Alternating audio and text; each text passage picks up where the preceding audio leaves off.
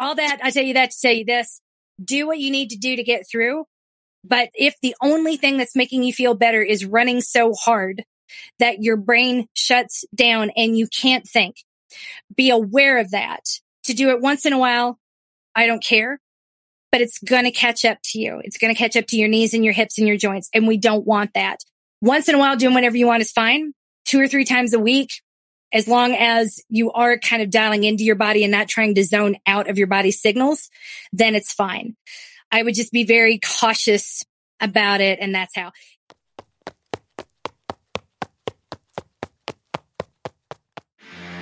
Hi, I'm Coach MK, founder of the Fitness Protection Program. I'm a run coach, not a life coach. We're never really talking about the running. Running is the tool. It's the conduit we use to examine the world we live in, as well as its impact on our own lives and the lives of the people around us. How we react to certain people and to certain stories tells us a lot about how we view ourselves.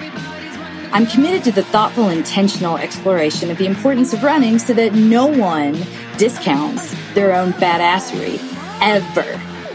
Final note, this podcast is geared towards every runner who won't lose their home, livelihood, or health insurance if they show up to the corral with a hangover. Not that I'm encouraging you to do that, just saying. Sit back, relax, and enjoy the Fitness Protection Podcast.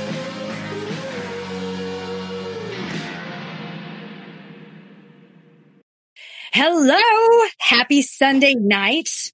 I'm Coach MK and we have a super special guest here, which I'm very excited about. Um, as always, I'm always so happy to talk to you in this day and age when I'm never quite sure until the very last minute if we're going to have any questions. I'm like, well, I need someone I can talk to. So at least I can fill some time and, and not feel like you're just speaking to an empty room. Yeah. Empty never, stadium. I never feel that way when I'm talking to you. Okay.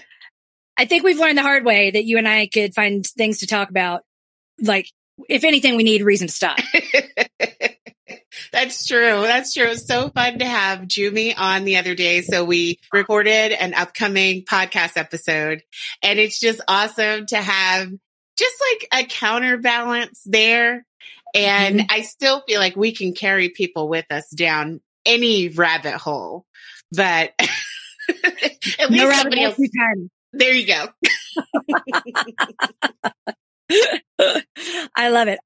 We got a lot of things going on tonight. This is one of those nights where I was like, I don't know if anything's going to happen. So we're going to make everything happen. And everyone said yes, thankfully, which is amazing. So I'm like, oh, now I got to make sure I don't screw up.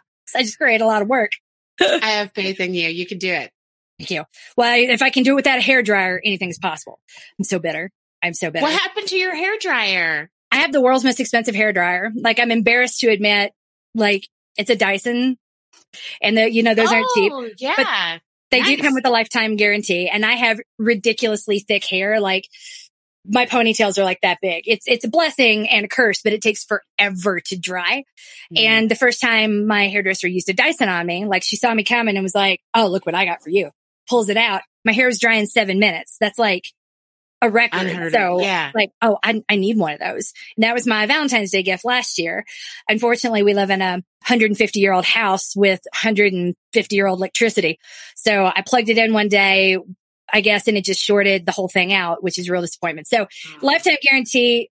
It would be, I get, I do get a replacement, but God knows when it's going to get here. So yeah, in between, I'm just like, we got wet hair, new earrings. Oh, no. So wait a minute. So was your hair as thick as it was in the uh, broadcast I think you did two days ago with no blow dryer. Mm-hmm. Was that with no blow dryer? No blow dryer. Mm-hmm. Oh, that's not fair. My hair is not thick. I used to think it was thick because it's really tightly coiled. And so it takes up a lot of space. Yeah. But when I, when I had some thinning because of the thyroid issue, I yeah. had to have my scalp examined. And when they showed it to me under the microscope and explained like a follicle could have anywhere from one to like I think they said four hairs coming out of it, maybe five. And that is what determines the density of your hair. And like everybody has a set point for, for you. It's like already mm-hmm. programmed in how long your growth cycle is going to be, which means how long is your hair going to be and how thick is your hair going to be? How many follicles, how many hairs come out of each follicle? Really? And I only had three. And in the areas where it was a little thin, I was down to two. Ooh. And I could see the thinness because of that. And they worked on it from there. But they said, oh, from these healthy follicles, we can see that your hair really is never that thick. It's just like, you know, it's like average. It's not crazy thin, but just average. And yeah, I wish my hair was that thick. Now I can really see what they were talking about. You can, if you look at the scalp of people who have really dense hair, Mhm. how you can barely even see their scalp, you know, because they have a ton of hair. I'm jealous. That's me. My hair is really thick. It's incredibly coarse. Um, we use shampoo that we used on the horses for a long time. oh my god. There's nothing else like we just needed so much of it. oh, um, yeah. Yeah. And I Oh, but to that's a good hack. I mean, it was Did until it somehow became cool. Like the things that we used around the farm, we became like the horsehair shampoo. Is I think you can now buy it at Walmart. Like you don't have to go to the Oh. co-op and bag balm, which we, you know, you put on the cow's tits in the winter and keep them from chapping. I think that is now sold alongside Vaseline. So Oh. I have Um, seen some of the like um things you use on your feet that used to be for animals have that like they're available at CVS and Walgreens now. But Mhm. I started buying, I don't know if this is not good, but I get it's basically like biofreeze for horses. Yeah. And I get it from the feed store. I haven't seen that it's made that to CVS. the it- only thing I would say that you don't want is the tranquilizer for horses Oh, sold as a party drug called ketamine or special K. But pretty much anything else for horses, I think is pretty good. Well, I'm pretty sure they won't sell that at the feed store. I wouldn't think so, No. right? Uh, Only the uh, vet have. I don't know, it depends where you go, but You know, oh goodness, that reminds me of another crazy story. Just as some friend who was dating a loser who was taking their cat's tranquilizers. And presumably the cat actually needed it. So they were straight up stealing medication from their pet. And I, from their cat. And I was like, how many do they have to take? Like, this is crazy. Anyway. And I just, Cats are that, little bitty. I, you'd think Yeah. they need to take like a human would need to take uh, like a month's so supply. much of it. It's very suspicious that they were able to continue to fill that script. I don't know what their story was about why their cat needed so much of it. I would have thought you're gonna oh like you're gonna make the cat OD. I don't know, but they Are were still. Susan, are you listening to this? I am hearing this. Hi, oh my God. Sorry. Susan was here to give us an update on three days to fair people, but she also is, is a cat owner. And that's why I had to bring her up because I'm like, all right, so That's how, great. you, as, as a cat haver, when have you ever had to tranquilize your cats? I I feel like I have need to know. But it's not a bad idea. Uh, For five cats. travel. Oh wow, Oh, fine. living. I So- would never waste cat tranquilizers on a human. I've tried to travel with cats before and that was such a nightmare. One of them was totally cool with it and the other one was having a meltdown. And that's the only time I really wish I would have gotten them a prescription before we hit the road. Wow. So how long was this dude stealing the cat tranquilizers before she got onto it? And how long did she before she dumped the guy? You know what? It was one of those things where in hindsight, the friend starts to reveal how bad the person really was. We already thought he was bad news, but then she's like, yeah. And I guess I should have known, you know, that he had a little bit of a substance abuse issue because he was stealing Fluffy's meds. And I'm like, yeah. Yeah, you should have known. And even worse, like who takes anything from their cat? You're supposed to take care. You're supposed to give them all the nice things. I'm on a waiting list for some cats right now. I'm really hoping that COVID 19 doesn't interfere with me getting my babies that haven't been born yet.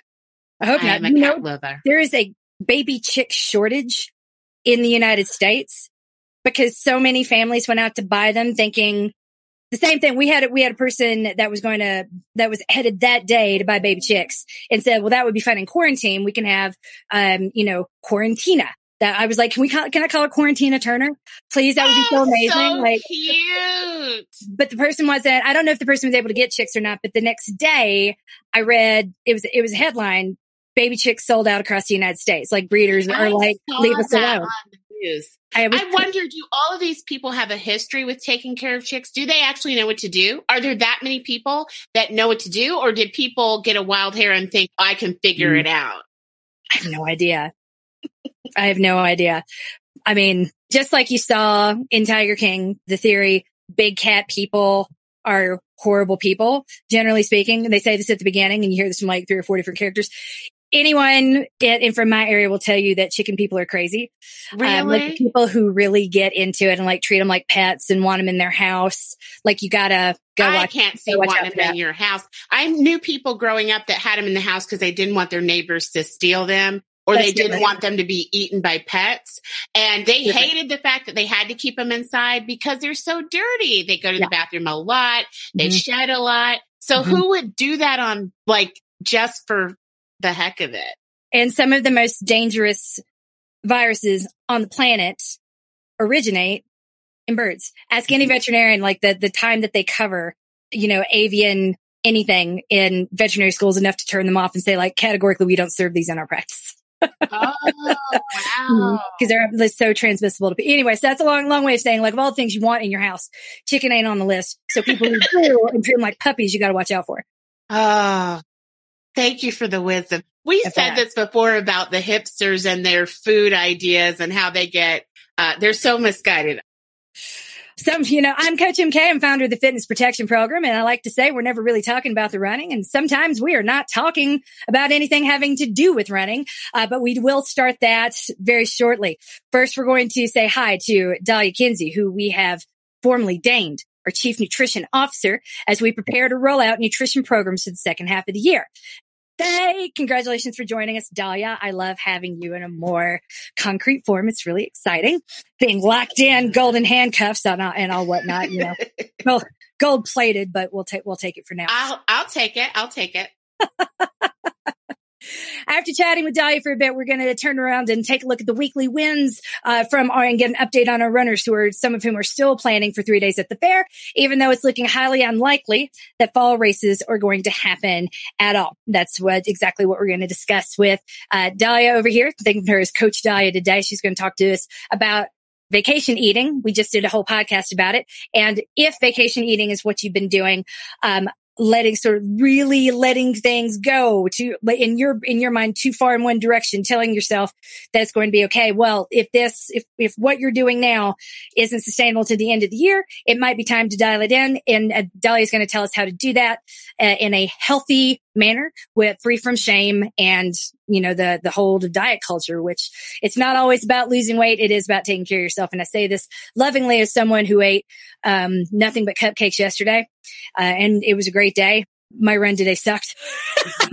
like, ooh, that is exactly what we mean by fuel. I had, no, I definitely had enough calories. I definitely had some starch. Sugar was great, Whew, uh, but I did, did not get enough enough protein yesterday, and today I felt it. So, um, it's not about being perfect. It's just about not being too stupid every day, no matter what. So there you go. We'll let Dalia give you the perspective. Susan will give us the updates on three days at the fair, folks, and then we will move into taking questions as we do every week. Ask away. We do have a couple questions in there for Dalia as well, uh, but we'll start with the really fun questions at the top, and then the rest are in the body of the program as we get to it later. So thank y'all for being here. Thanks for having us.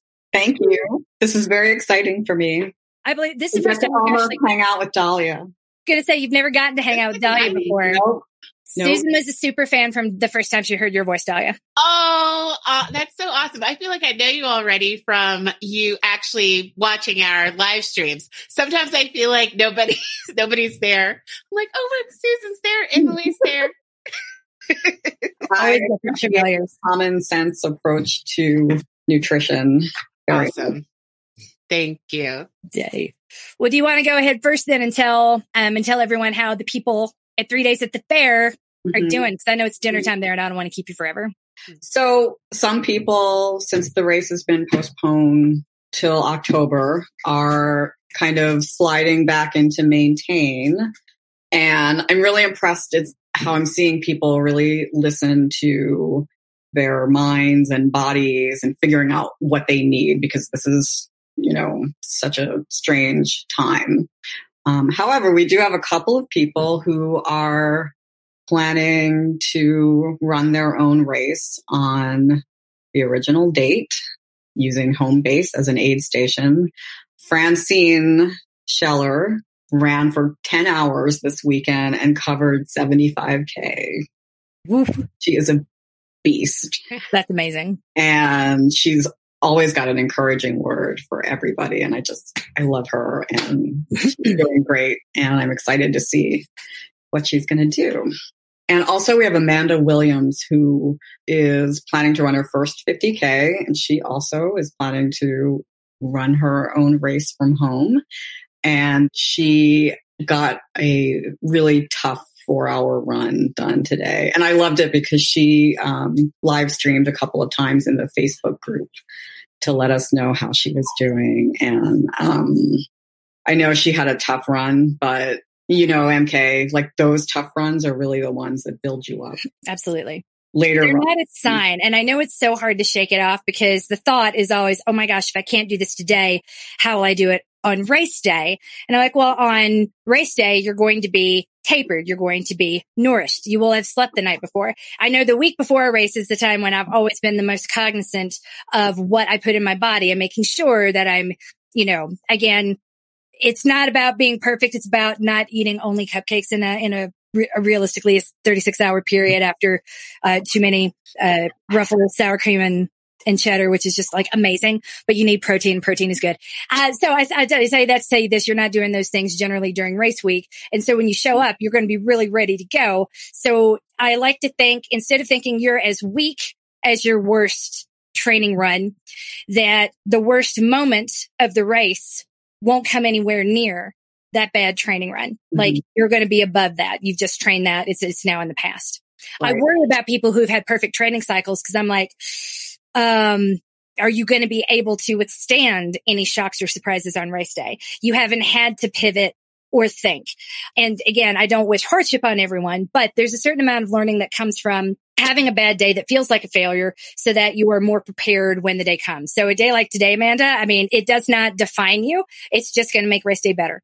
And after having trained with you last year, I can tell you that all of the things that MK is, is saying is true. Like there is, um, it's, you know, I trained with people who you know, not everybody did like the second run of the day or, and that's fine because it yep. doesn't always fit in. But those little details really do help on race day because you learn how to go back out when you don't feel like it. And it does just make you more mentally fit. And the day you have your event, you're so excited that, like you said, you it does put you above.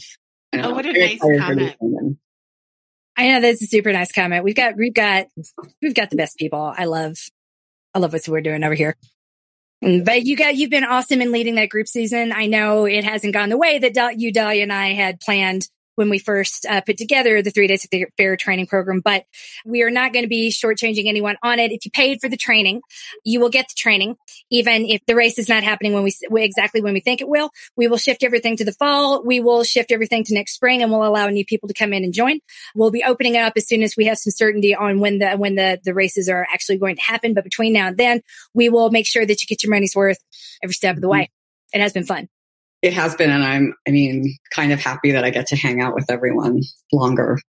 Too. So, me too. I love watching everybody so, so we can get there. It's life changing time.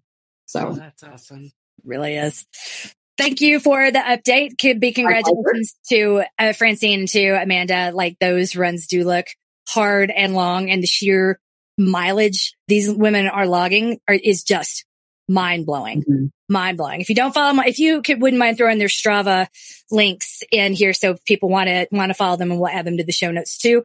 And people can see what our three days people who are still like in the throes of hardcore training are doing for fun on their weekends. It's a whole lot of running. Spoiler alert. I love the idea of the live stream, like for support. It's like people are cheering you on from the sidelines long distance. Mm-hmm. Exactly. You need that you really do the longer you're out there. Oh God. Well, thanks again, Susan. I'm sure we will see you. My pleasure. Soon. Thanks, Susan. Have a good night. Good night. that was that's it's it's always so fun to see what Susan's doing with those ladies. She's got that, that room under control. There are Sundays I don't know what day it is. And I'm like, oh, it's a day that ends in Y. I probably need to check in. And I, and Susan's got, she's on top of everything. It's terrific. Yeah. It's good working with people that are so, everyone's so reliable that when I draw, it, it's not all contingent upon me, like remembering everything all the time, which it would just be a disaster in the first place. I mean, it's a lot. It's a lot. You have a lot of rooms and groups and conversations going in different places. we hired the marketing team. They came in and took one look and they were like, Oh, you're doing some sophisticated stuff. I'm like, huh? I don't know what to say to that. They were like, no, no, no, no, no. This is just not what we were expecting at all. Oh, and we do, we do have a lot of moving pieces, some of which um, will be become, will become more evident as the year goes on. Build, uh, the program for brand new runners will be opening up on May the 1st. Keep an eye out uh, if you are not on our email mailing list. Be sure to get on it. Tell your friends. If you have anyone who's thinking of taking up running right now, uh, this is the program for them. We try to make it affordable and accessible to all. And hopefully Dalia will be coming in every once in a while doing like she is right now, um, answering very basic questions for brand new runners who will be inundated with information, which with what I see the, the main role of a chief nutrition officer to be is the person who sets the tone and as well as the course for all nutrition related programming and messaging throughout the company um, and make sure everything would everything would then roll up to you. So it, we wouldn't be saying one thing in one area with one nutritionist and then another thing somewhere else with something different. Like we are trying to push back against diet culture and keep perspective there. Some people are here to lose weight and that's totally fine, but not everything needs to be about weight loss specifically. Um, there are other ways to look at the world and definitely food. And I feel like your Right. attitude is super healthy towards it. Thank you. I feel like my goal is for people after they've had contact with us to be better off for it. So there are a lot of programs that you can go through that will get you to whatever your temporary goal is, whether you're trying to get into a wedding dress or do something for a special event. But afterward, when you rebound, you're not better off for the experience. Mm-mm. So even if you start running and realize that's not your favorite form of running, or you start working with us and realize for whatever reason it's not a fit, you should still have skills and things that you've learned that you can take with you as you manage to do your own thing on your own. Like I love the fitness protection brand promise that, you know, eventually, ideally, you would be capable of coaching yourself. But if we're doing our jobs, you wouldn't want to try to. Mhm. So I don't think there are a lot of company. That's just to me, it's a powerful approach to business that you don't want for people to be dependent on you. You want for people to have sustainable skills that they can take with them throughout the life cycle. And when you look at eating in a sustainable way, a Mhm. lot of the products you see out there obviously are only meant for short term use. Yes. Technically, any diet can work if you could stay on it forever. So if I would be leery of a program that has, you know, the different phases and then a maintenance phase, if Yeah. it's subtle enough to where you barely notice that you're doing it, that's probably a better sign. Like if you don't need notes and you don't need, you Yeah. know, to keep monitoring and checking yourself, that's good. You want to be as close to how you naturally want to eat as possible. Depending on what your objectives are, though, some things just aren't going to work. So a day of cupcakes. I remember back when I mentioned in the podcast, I did have a period of time where I was running. I was very, very young and my body was pretty forgiving up to a point. But I remember my sister-in-law is like almost 27 years older than me Mhm. and so much fitter. Now there's a person who has been consistent about their fitness over the life cycle. But we had trained together for the first 5K. We ran the Peachtree in Atlanta together. Oh yeah. So that's Big a race. huge, huge race. And it's so many people on the street. The only people who really get to pick up any speed are the people that are seated and are in the front. You know, everybody else is just looking at costumes and having fun and heating to death.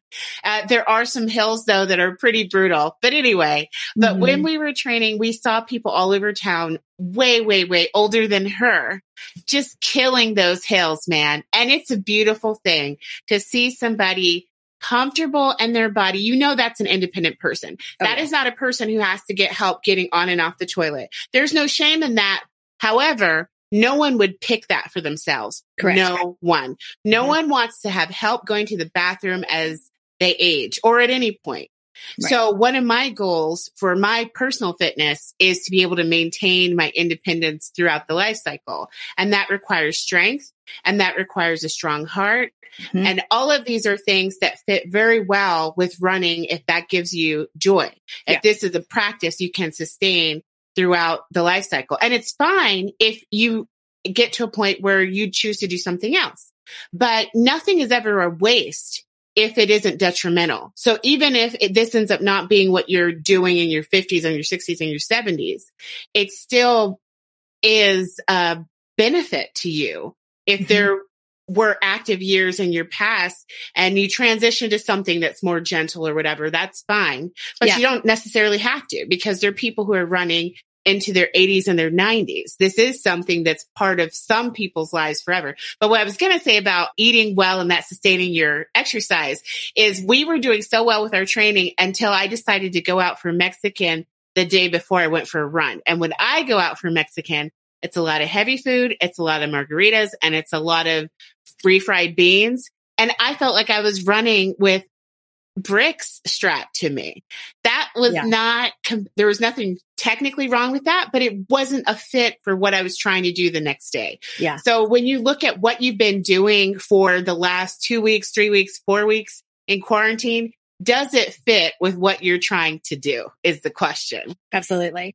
I mean, for me, that day we had gone around. My son, my son's birthday was earlier in the week and we weren't able to get a cake the night before because reasons. The kids really just on sugar is, I mean, I know that the, a lot of the myths about sugar and their behavior, but there it's, it, so not to blame the sugar itself, but rather the fact that if we start the day with that, they become demons that we don't want to end the day with. So we like to contain it on the weekends when, when like we can handle the madness. So we did that and well, we thought we did and we drove to the first bakery where we thought we could get them. And then the second bakery turns out all these bakeries that usually do gluten free stuff, um, are only doing it special order. And, Oh. and it's, and you need all, all this time. And anyway, it was a big pain. So we're sitting there and the kids were driving around. They're like, we finally find a place, the Make Believe Bakery, which is a vegan gluten free bakery downtown. Um, and we were able to get a dozen of, they, they look like ho-hos, I think they're called. Uh, the little Debbie ho-hos and, Oh, yeah. um, and funfetti cupcakes. And I was just like, just give me a dozen, six each. And those were six dollars each. I was like, Wait So- a minute, wait a minute. Six dollars per ho ho? Yep. her Oh. gluten free, handmade, beautiful. Now, granted, they were, they were, turns out they're vegan too. I'm still impressed by that because I wouldn't have guessed. Um, they were delicious. Since I became, I was diagnosed with celiac, I have not had a custard filled anything. Just, it's so rare. Um, but it's also $6. So when my kids were like, you know, and they're huge. So they're eating half of it and they're like, I'm done now.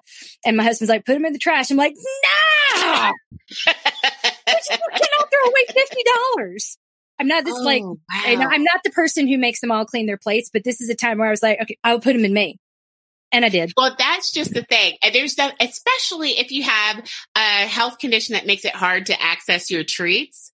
That's understandable. Now, for everybody who can eat gluten, there's no shortage of cupcakes, nor is it difficult for you to get cupcakes. No. So just remember that when you decide you have to clear your plate, or I do hate to throw expensive food away, especially Yeah. food that you know doesn't save well Macaron. because there's some that Mhm. yeah there's some things that just they're not they're meant to be in after they were made period you Yeah. know um like french fries who has ever brought a french fry back to life? You can try you can bake them you can air fry them but you know it's once they're done they're done. But then you have to think about uh if your other option was to put it in the trash and you eat it and you don't really want it anymore because you're stuffed and you don't really want it anymore because you lost the good sensation that comes at the beginning of eating something when you really have a craving. If you really Yeah. pay attention, the deeper into eating something, the less interesting it gets. If you're to that point where you're not hungry, you're overstuffed and it's not even that tasty anymore,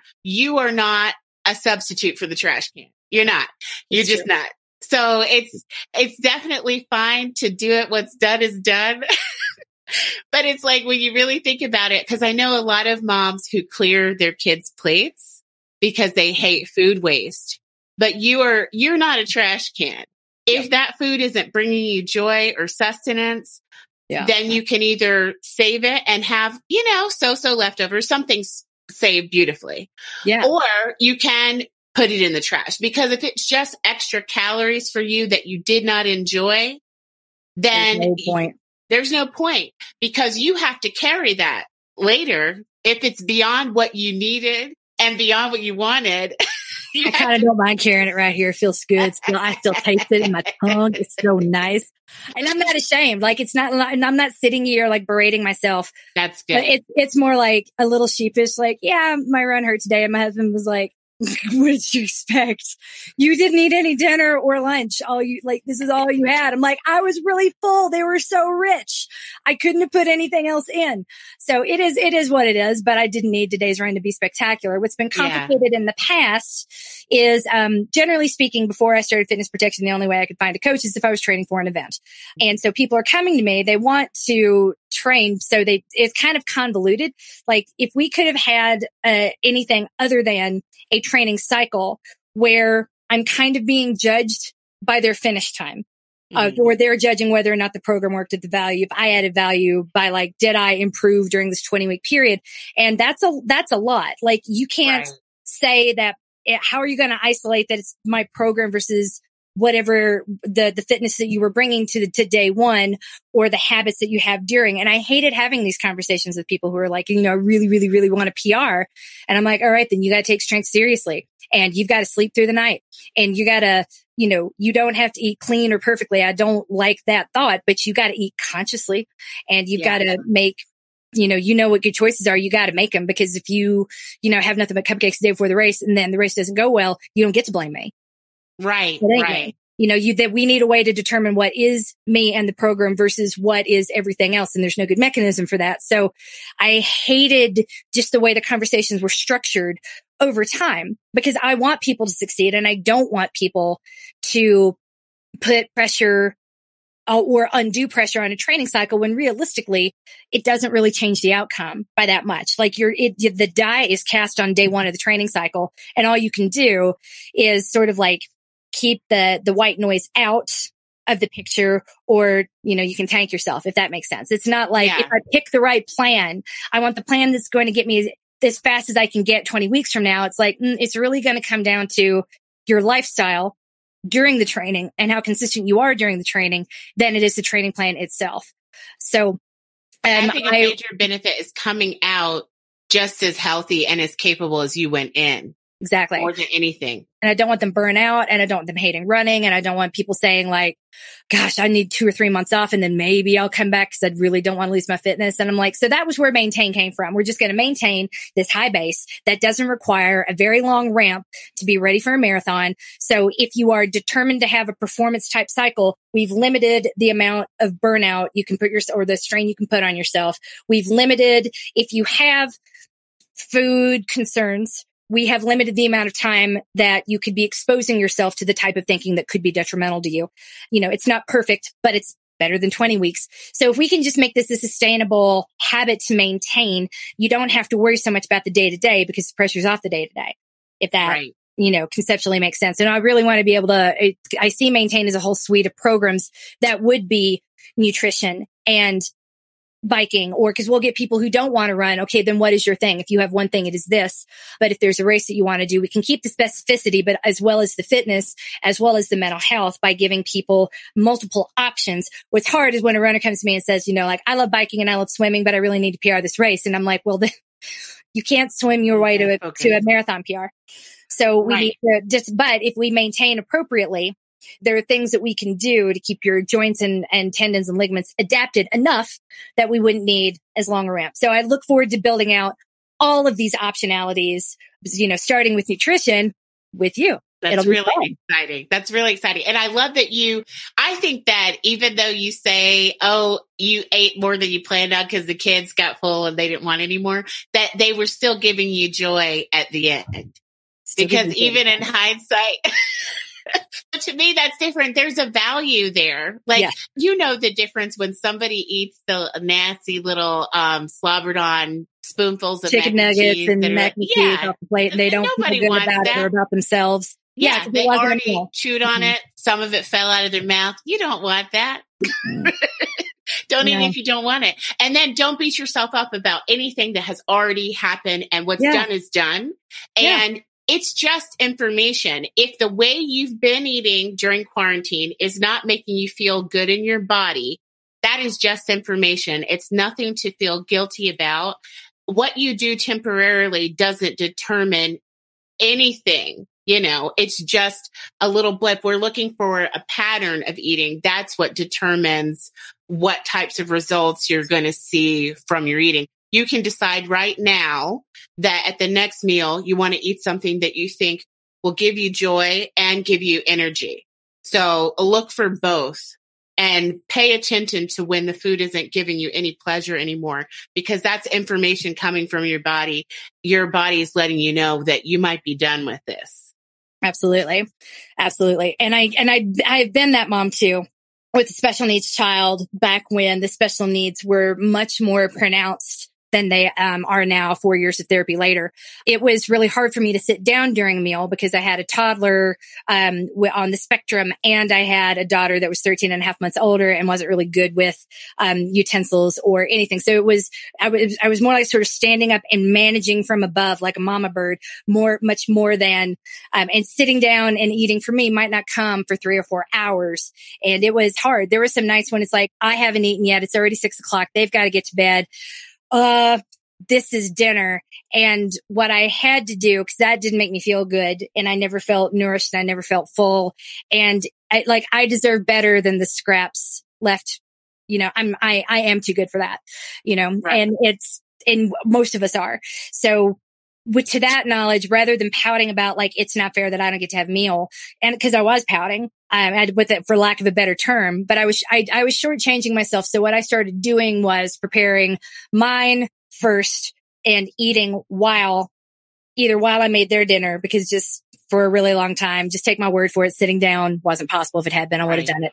Um, but feeding myself and then feeding them. So the whole like put your own oxygen mask on first really resonated for me. And I became, that was when I went back to some of the basics that you and I've been working out with the plan B meal plan, just trying to be formulaic about it, making sure I had something I could always, a template that even if I didn't have to think, not too many decisions to be made, nothing to cook, like to limit the preparation Yeah. to assembly to ensure that I always had something. And Yeah. it makes sense if you're the caretaker, your energy and your health is the most important because if something happens to you, then all these other vulnerable people are going to Yeah. have an even harder time. But Mm. conceptually and culturally, to feed yourself first as the mom is like unheard of. I never actually read the book, but I remember watching Teri Hatcher talk about her book entitled Burnt Toast. Yes. And based on her summary, it was about not taking the scraps anymore and Mhm. not being the mom that takes the burnt toast, you know, and Yeah. prioritizing herself and how that was an important form of self care. Someone who's actually read it could shed some more light on that. But I thought, oh, that's such a good concept. So really yeah, is. And I'm the person who likes the burnt toast and the burnt rice at the bottom of the of the maker, but that's me.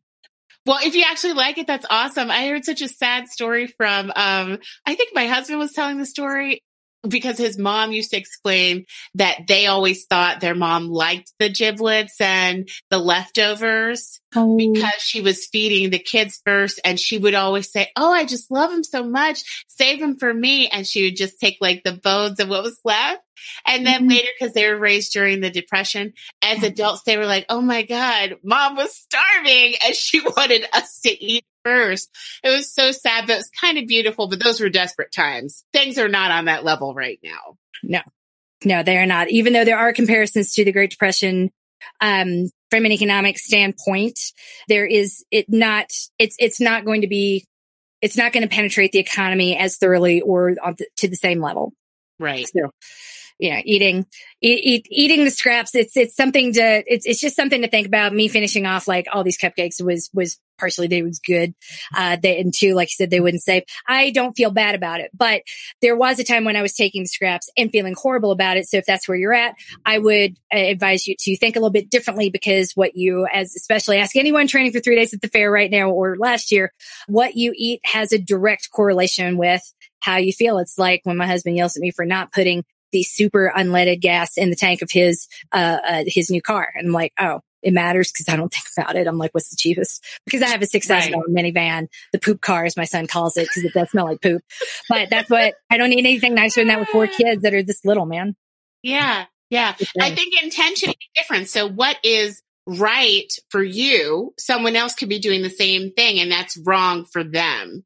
So, so yeah, you have to tailor all of this advice to you in your life. Absolutely. What we want is to make sure that people feel good, as good as I feel when I ate all those cupcakes without feeling as bad as I felt on that run where I was like, oh, this is a bad idea. it's how do you address the shame? Right now, I feel none, just a little embarrassment, but a shame is something that you feel. Address that and respond to that with more shame and promises of overcorrecting, but rather, um, like, like Dalia says, just think of it as a data point and do differently the next day before if what we're doing now is going to become not the new normal, but the remainder of 2020, then we don't want you feeling this way for the next eight months. Right. So first question, feels like we're eating 12 hours a day. It never ends. It's a domino effect. One can't ask for something and the others are like, me too. And I'm like, we had breakfast an hour ago. I believe the two year old is hungry because nothing got in her mouth, but the rest of y'all ate plenty.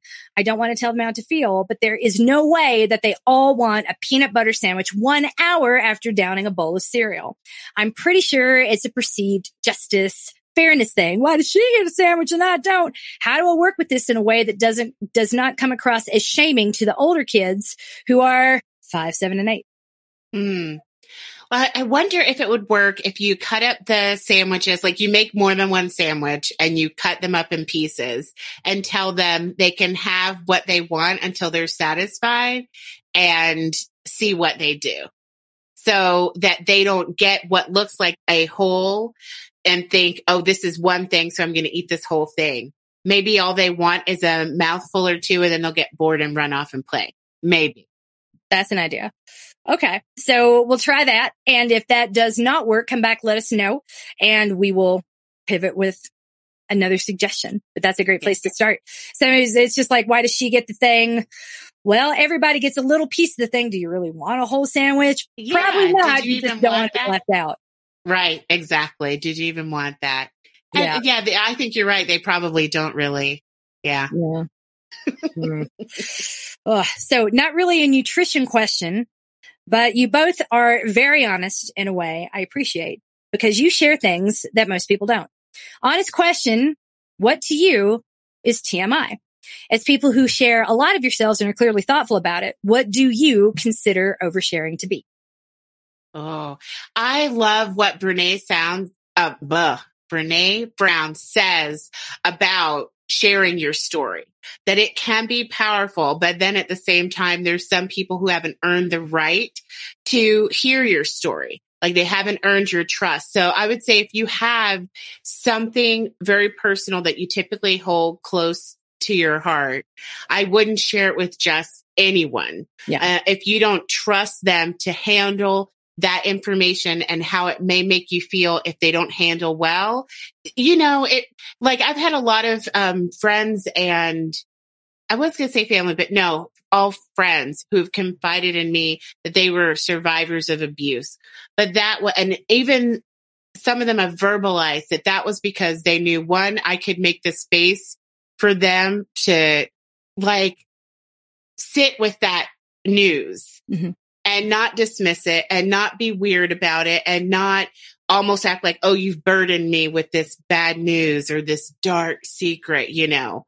Yeah. They, but they waited until they felt comfortable that I could be trusted to handle it in a way that wouldn't be hurtful, but helpful. So mm-hmm. it could be TMI depending on what the information is, how sensitive it is to you, and how far out that information is going. The things that I share that I know other people wouldn't talk about, it's usually because I've already processed and rejected the idea of feeling shame and association with it. So even if someone would try to throw it back in my face, it won't work because I simply don't believe it's shameful. So yeah. I rebuke the idea that having anxiety and being on medication for mental health issues is shameful. I completely reject that. So I feel like it's important to break down the stigma by saying that you have an issue and you have an issue. And I know too many people who refuse to take medication because in their mind they're only ill if they're taking it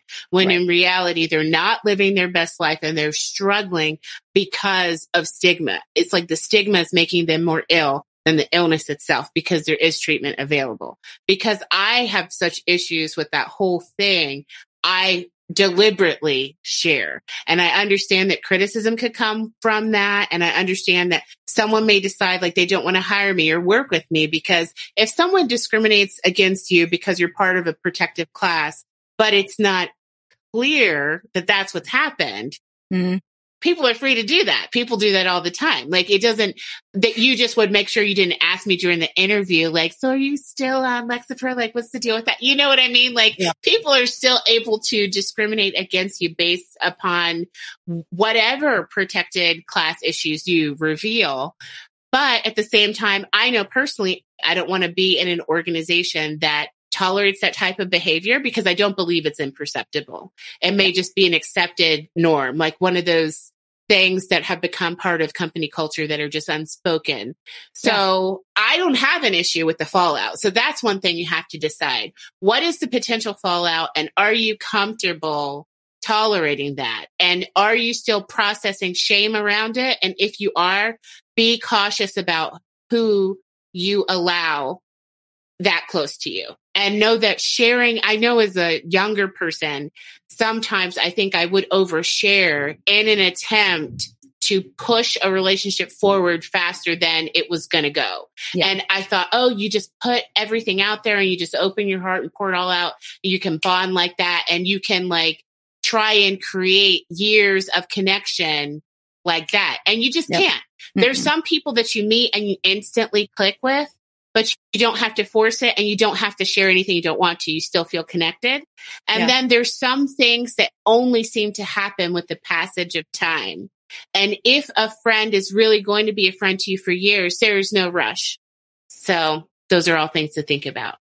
For, for me, I only acknowledge, I mean, to, to me, oversharing is a grotesque way of shutting people up. Like, thanks for the mm-hmm. overshare. Like it, it does, it, it puts another person down. I've never seen it used gently. Like this is not neither the time nor place. Like if it came up for a reason, then it probably was the time or place. Wow. Um, I've never know. heard any of those things said out loud. I just assumed she meant, how do you know when you've done that? I've never oh. heard anybody say that to somebody's face. So is that a thing that people do? Oh yeah. Oh my God. Oh yeah. It's starting to sound like starting to sound like maybe uh, uh, certain people are struggling a little more than I thought. I wonder if the person asking the question is coming from the same cultural group as you, because that is bananas. That completely yeah. changes how I hear the question. I'm sorry. Go ahead. I just didn't no, know that was thing.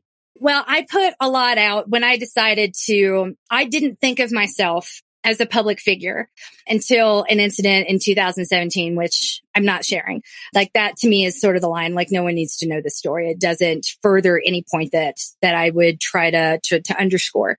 So the first thing, when the, then what I did was I went public with my rape, uh, which is underpins my entire thought system about what safety looks like for me, which does not look like what most people would consider the safe thing to be. Um, and that was due to the Miles for Mollie campaign had just started. Uh, a woman had been attacked on a run and had been murdered. As a matter of fact, there had been some murders and this had been a thing in the news a lot. And so runner safety was at the top tip of everyone's tongue. And most of the safety tips that I heard were horrible or they were being dispensed by men with no thought to the to the female experience. So when I decided to, to add my voice, I knew that in order to bat away all of the bad advice would be just to play my trump card, so to speak, which is this, this highly personal story. So I waited until sexual assault awareness month, which is the month of April. And that's when I went public with it. And the reception was amazing. And once I had gotten over that, um, it's not like I bring up, you know, the R word after saying, how are you? Well, by the way, I was raped. You know, it's not, I, I kind of know when to deploy it because I'm aware of how it it hits the listener and how off-putting it can be and how uncomfortable it makes the other person, especially if they have not experienced something like this. So to me, oversharing, I'm not worried about doing it. What I'm cognizant of is, is the story that I'm telling my own? Am I comfortable telling this story? Do I need support from the listener? If I do mm. need support from the listener, I don't, I don't need to be telling the story. If I have not processed the story, I probably don't need to be telling the story because where I get uncomfortable when I feel like a person is oversharing is when they are sharing a moment with me that they have not fully processed. So I am acting as therapist to them, which I can say all the time, you know, running is not your therapy. I'm not your therapist. I'm a run coach. I get that we're not always talking about the running. I will give you the tools you need to go work this out on your own with your therapist. So that it, it's not even that I consider that to be oversharing. It's just sort of like, this is misplaced. I will give you space, but I'm still not the person you need for this, if that makes sense. So right. it, uh, that's why it makes me uncomfortable. What you're looking for is not something that I can, I'm qualified to give, but I can tell you where to go and I'll, I'll make the space. And then I, but I don't want to be the person that you return to over and over and over again. Like this is the space you keep coming back to. You know, I don't want them to feel shamed for opening up, but just to make that, that boundary really clear because I can't be that I already do work that is very emotional and I have an emotional connection to it and to the people that that I serve, and I very much think of it as service. So I have to make sure that there's there are pieces me for the long haul too. So when I think from the perspective of talking, if it's not my story, then I'm crossing a boundary. I'm probably oversharing, uh, or to the other people whose stories intersect with the story I'm telling, they might consider it to be oversharing. And I have some people in the house that are not and do not ever want to be public figures in any way, shape, or form. So that was the switch in my brain where I became, you, you are either public and have a certain expectation of privacy or you are not and have a much higher expectation of privacy. So I have to be cognizant of the, inter- the people whose stories intersect with mine. If they're all private citizens and not public figures, then the, the bar for oversharing is a lot higher than it is if I'm just, you know, telling, speaking my truth. Right. So a lot, a lot of people think that I overshare, but those same people, if you were to ask them basic questions about me, probably wouldn't be able to answer them. You know, so it's like, you know, a lot, you know, enough that makes that you're not asking me more questions that I don't want you to ask. It is very carefully crafted, even though it seems like I'm a loose cannon. You know, I probably spent more time drawing you into a place where you'd ask me the questions that I'm comfortable answering and without you re- realizing it. But that's, that's a Southern thing too. Well, that's true too. The Southern thing and the transparency. But I do think it's interesting the things that even Southerners will say, these aren't things we discuss in mixed company. Right. But at the same time, I've never, I've never seen anyone try and say this is neither the time nor the place. I've seen that on TV.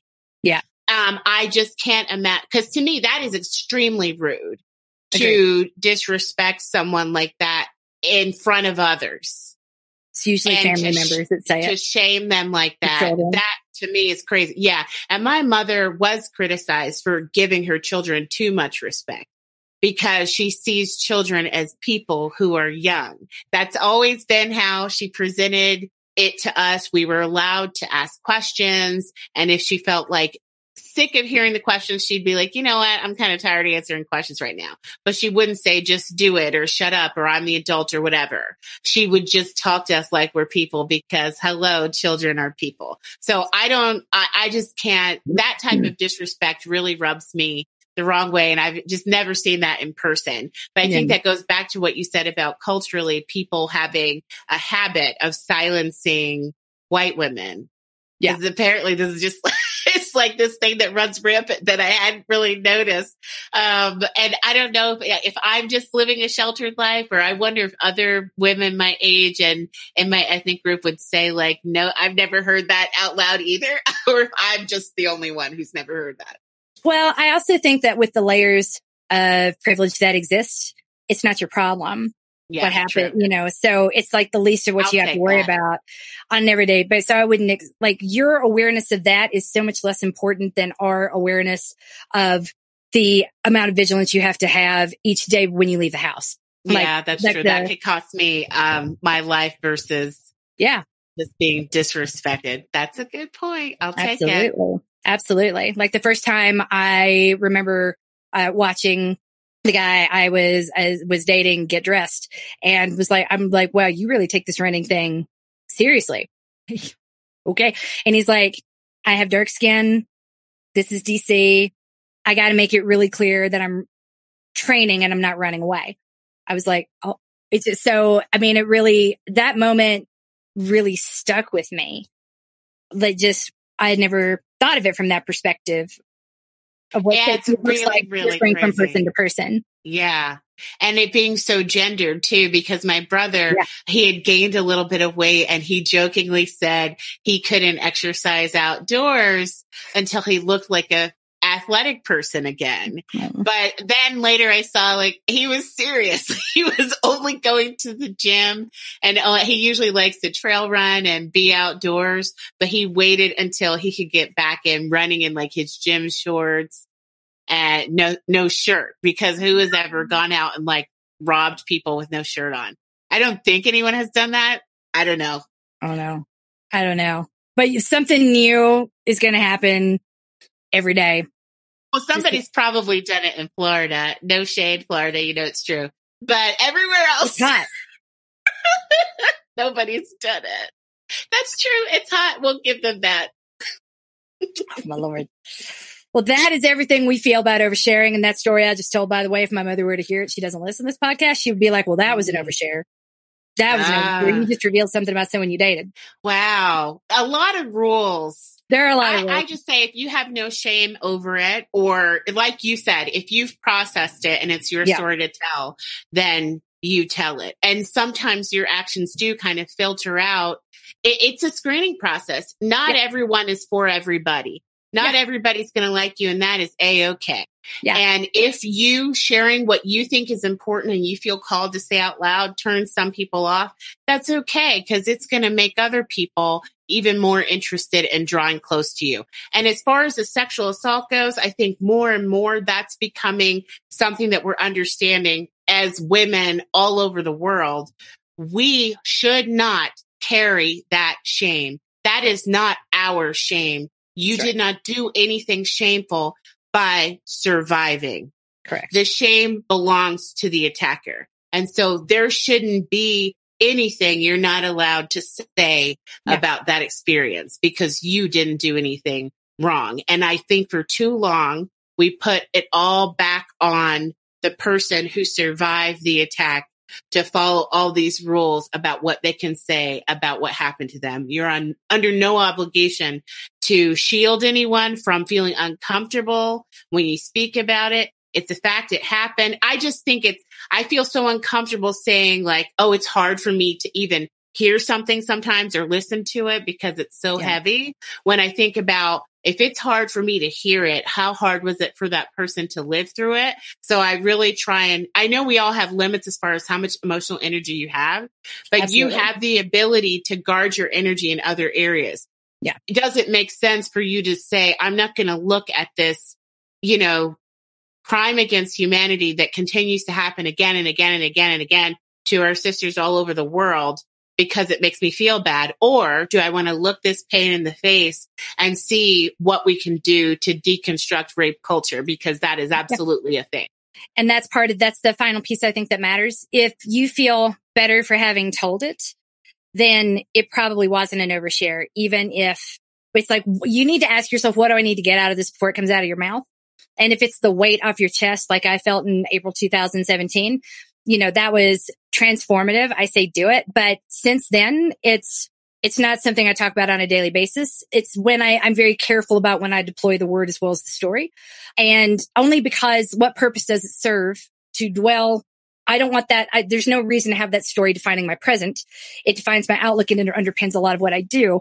But it becomes oversharing or when you're trying to hijack a conversation, center a conversation around you with a story that silences other people.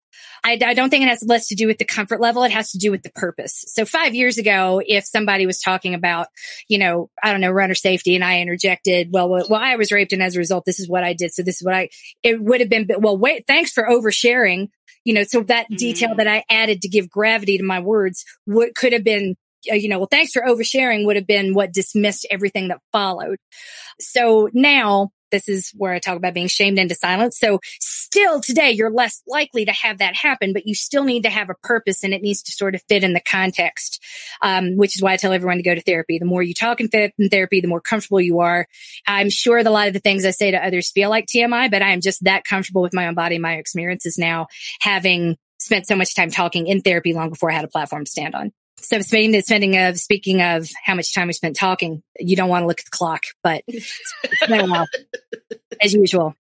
It's like giddy up. The, the horses rode out the, out the stable. I'm going to quickly move through the weekly wins from Runner Interrupted uh, before we move on to the questions, and there are a couple for you.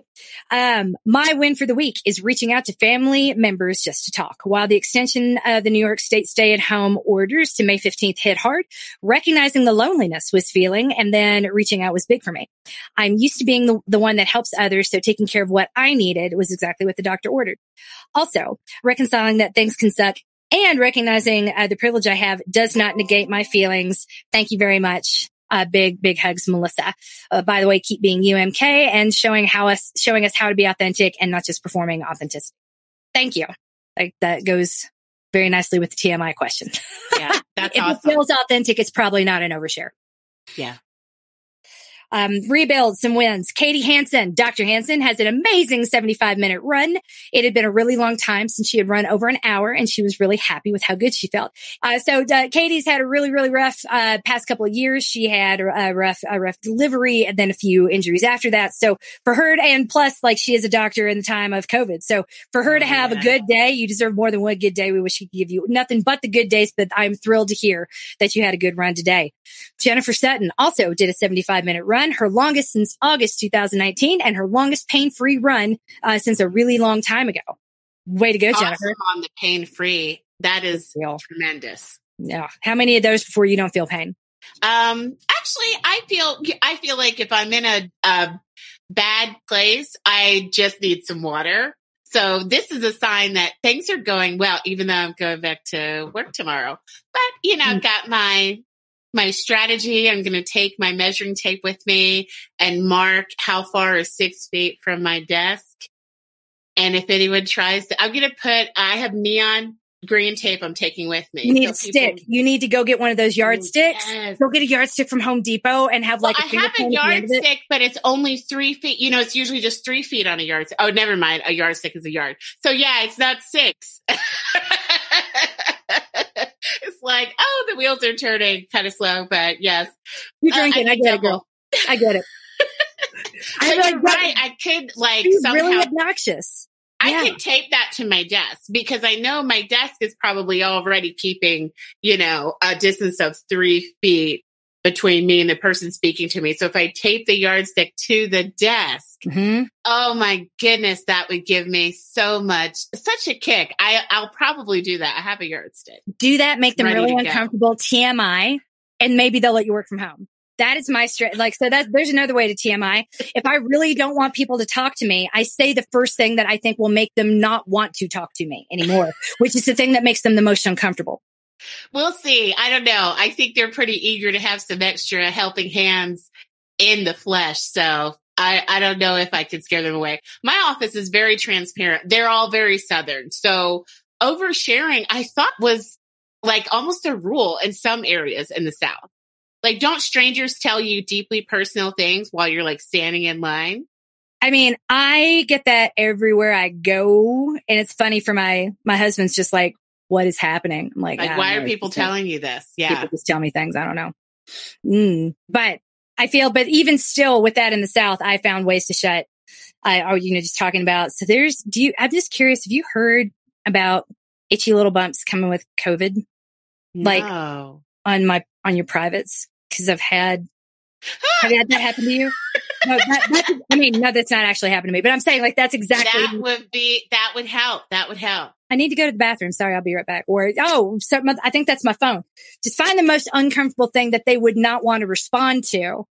And see if that'll make them take Yeah. off. Don't I- offend them. Don't Yeah. offend them. You got to make them scared of you. Like I I'm scared want everybody to be say. able to visualize what is six feet and please let's distance ourselves. Yes. Yeah. And if they really want to know why, Yeah. make sure they don't ask twice. I'm to take the, I'm to keep this all in mind and I will report back on Tuesday. Please do. I can't wait to hear about it. Everybody's to be excited to hear it too. oh man. I say it's the third weekly win and rebuild. Kristen Fraser is seeing her pace improve and feel less difficult. We are very hopeful that next uh, on Tuesday we'll be able to add some more wins, uh, including the distance that Dalia needs to get uh, her work done on Monday. Maintain some more wins. Nicole Wood was supposed to run the Star Wars 5K with her daughter. I love this. But instead, she surprised her daughter with a virtual race complete with starting fireworks. Um, We have a Oh. video of that. I think we're going to be sharing too later. Uh, finish line photo op, Star Wars music, and a runner snack box. How cool oh, is that? that's awesome. That's a good mom. That's really fun. Man, my kids deserve a mom like you. That's that's really cool. wow. Karen Schluter ran a virtual 10K. Way to go, Karen. Amy Wilson notched another virtual race challenge, 20 miles in 24 hours. She ran 4.1 miles, 13.1 miles, and 3.1 miles.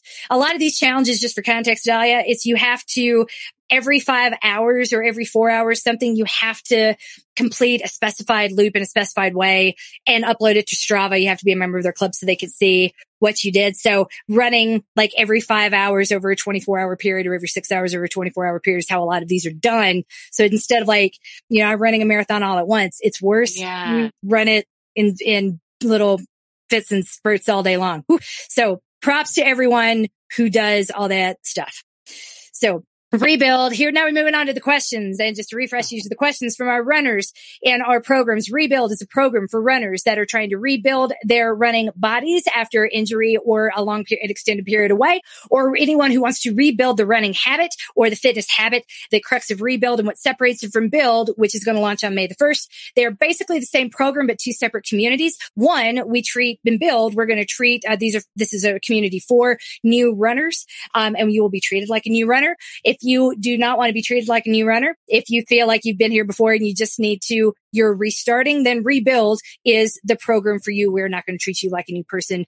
Uh, we will explain things as we go. We will answer questions, but there's a certain base of knowledge that and muscle memory as well that we assume that you have. So the trajectory and the progression will look a little bit different. When Uh, you so- say new, is that like never ran a race before, couch to 5K, never done that, like nothing? It's Um, okay for someone who's totally new.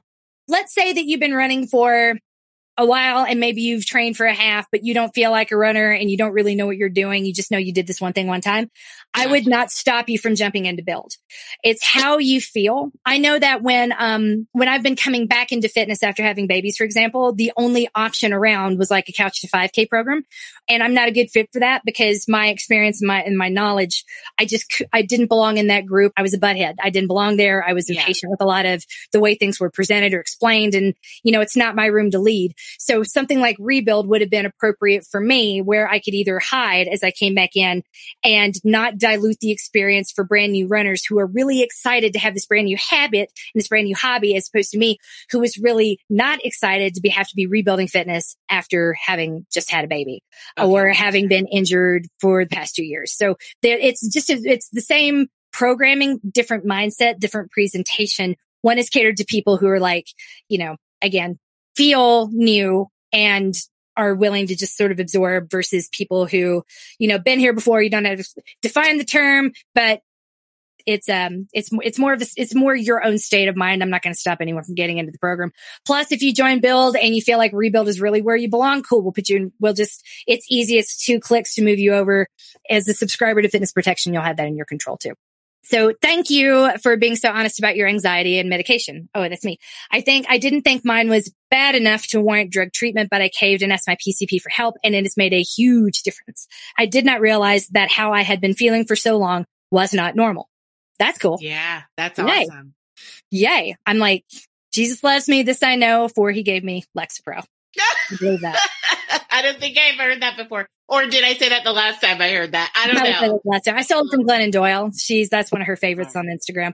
But yeah, it's when it's one thing to know when um we like to think of it if there's if there's basis, if it's real, there's a reason to be anxious, then you are not mentally you know, you're not mentally ill because you're not making it up as though the only way a person can be mentally ill is if it's all made up and in their heads. And the way, which is gross, the way we talk about it and present it is really gross. I do a lot of emotional labor. I'm, when my husband travels for work, it's not the same as being a single parent, but I am the only caregiver in the house most of the week. Not now. Yay. With him home all the time. It's kind of great. Him not traveling. It's just like, wow, this is luxurious. Another adult. It's amazing. Um, but yeah, there was, there was, and plus what I do, cause I say we're never talking about the running. People are putting their anxieties, their hopes and pinning it onto this hobby. So for this, ever since I became a coach, I was doing a lot of emotional labor for others and things that were not about the running. But as soon as I realized that we weren't talking about the running, I knew that I needed to get into therapy and make sure that I had, I mean, I was already in therapy, but I knew I needed to increase what I was doing to make sure that I stayed in a good place so that I could support all the people that were leaning on me. And there have been times like now when drugs have been the thing that I've needed to keep standing and I do. And it's great. And I'm not ashamed yeah. of it. And I don't think anybody else should be either. The problem is not you. No one is looks at the load that you're carrying, but your therapist will. They're your advocate. Please, if you have access to therapy, get in therapy. It does not hurt at all. Although, you know, I, I like to think of it as ugly work when you're really reflecting on yourself and your responses to things. That's a very humbling experience. That's why I call it the ugly work. It's not pretty at all, but it is freeing in a really cool way. So it's I'm glad to feel to feel better and yeah. then to realize like, oh, is this how some people feel when they All encounter the stressful situations? So sometimes it really is, it's just physiological. Your reactions to things are, you know, just yeah. kind of woo over the, over the top and it really drains you. Yeah. Yeah. And because we don't, because we don't talk about it in terms that are very realistic, it's hard to articulate what it looks like for so that another person recognizes it in their own experience. So question two, or rather question one, since last wasn't, was a comment, not a question. Please explain the lanes of rebuild and maintain. I'm still confused. I feel you. There are not lanes in maintain. There are lanes in rebuild. When it comes to rebuild, I knew that we would have a lot of people that are rebuilding for a lot of different reasons. We have right now in that room, we have people who are pregnant. We have people who are recovering from pregnancy. We have people who are at different stages of cancer treatment. We have people who are coming back having just finished chemo and radiation. We have people for whom life has grabbed them by the face and it's not let go, either because IEP season or their healthcare providers that are serving on the front lines of COVID. Um, we have a lot of folks in that room for a lot of different reasons. And I wanted to make sure that they had the options that they needed. The first question people tend to ask me when going into rebuild, which is fun, again, that fundamental difference. There's a certain sort of person who loves that rebuild exists and they're very happy there. But there's another type who resents being there. That would have been me when I, when I got started. You know, I don't want to be here. I want to be maintain. I'm a runner. I want to get, I want to get through this rebuilding stuff to get back there. The sort of person who would want to speed through that process. So I wanted to have a mechanism that would provide a framework that people could adjust the workload to where they need to be. So lane one is less work than lane two. That's generally how I, I, look at it. I ask everyone if you've been away for a while, if you've been, uh, if you're coming back after a period of six months or longer, and just give me one solid month in lane one. It's not going to feel like a lot of work, and that's intentional. There is not a big difference between um, week one of lane one and week four of lane one there's not a huge difference between week one of lane two and week four of lane two. There's not a big difference. Finally, this is point three. There's not a big difference between lane week four of lane two of rebuild and week one of maintain, but there's a gigantic difference, gigantic difference between uh, week four, lane two of rebuild and week four of maintain. So the progression, the bare minimum I would ask of anyone, if you are coming into this for the first time, give me bare minimum. Don't rush through it. One month of lane one of rebuild. If you are at the end of that month, if you are not overtrained and you're not over hungry and you're not overtired and you are ready for more work, then give me one complete month in lane two of rebuild. Some people will want two to three months in lane two before being ready to migrate into maintain. And when they do, I strongly advise that that first month, uh, the fi- like to ease yourself in to do week one of maintain over and over throughout the month. Um, because again, the, the difference between week one and week four of maintain is pretty big. So if you're coming out of a marathon cycle or out of a half marathon training cycle, you're going to have no trouble after a couple of weeks off just jumping right into maintain and doing it as written. A person coming over from rebuild needs to ease in, and that's the way that I would recommend it. So the difference between the lanes, it's generally just, do you want more work? Okay, then here's lane two. You want more work? It's maintain. Okay, that's too much work we back down the lane too. And if it's too much work, that's not a judgment of you or your fitness. It can be a, a, function of your life. Again, like the doctors that we have, that healthcare professionals and the nurses who have been like, oh, I can't, I feel bad if I can't do everything as written and maintain. Mentally, those green boxes kind of are the boss of me. I need to feel like I'm su- succeeding at something. So I'm going to go to lane two of rebuild for this month, get nothing but green boxes, knock it out of the park and feel good about it rather than see all the red and orange boxes and maintain. And I get that. So find what motivates you and tailor this program to you. I want to give you all the options. You know, I don't look at training peaks to see the colors of the boxes. I turn that option off. And a lot of the times I just do whatever I can and I'm happy with it. But most people that gravitate towards distance running do not look at themselves or their work in that way. So let's find what motivates you the most and stick to it. But broadly and generally speaking, that is the crux of the lane system is that we can adjust and adapt your workload to where you are at any point in time without needing to totally change programs and totally change communities. The lane, uh, the lane progression tends to work. So hopefully that clears it up. If not, go to the membership area of the page, click on the rebuild button and watch the first two videos. I talk through high level programming and then I talk through the lane structure again. Um, that's what the videos are there for, which is not shade. I don't watch a lot of videos either, but, um, if you do have time, it just makes me feel good to know because if I had a hair dryer back then, I look pretty good in that video.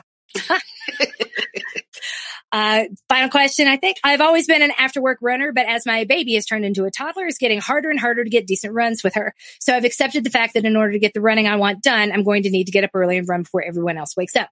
My question is, how do I convince the part of my brain that wants to stay warm, comfy, and safe to get out of bed? I battle with it every time, and more often than not, that part of my brain wins. Oh, the fact that running in the early morning scares me is also part of the argument that the comfy part of my brain uses too. So for me, I am very much a morning, well, up until the past two years, I've been a morning person my entire life. I'm that annoying person that's wide awake and like, hi, it's the day, the day's here. I get to see sunrise at 515. And that's before, that's like while I'm making the coffee, I'm worse after the coffee. So getting up and running for me has never been a problem. And I'll be the first to tell you that I'm an anomaly. Most people are like you and me the past year and a half. I'm like that too. The way that I have done it personally is because childcare in my world, again, before lately, has been such a scarce resource. You go now or you don't go. Or we were paying a sitter and to get a sitter to come that time in the morning, it was like, even though the kids aren't awake, it's like $18 an hour. So I'm like, once I put the dollar value to it, I am out the door getting my $18 worth of running done because every minute I'm not ready to go, I'm wasting my own money and that's not something I can cope with. So not that I would want everyone to have that high stakes, but also if that's the trick I need to get me out of bed and get my run done because I know I feel better after the run, I'm not shaming myself into it. It was putting the structure there to make sure that I get enough sleep the night before and, and, and, and, and. It's never just one running. We talk about running as though it's one one habit, you have it or you don't.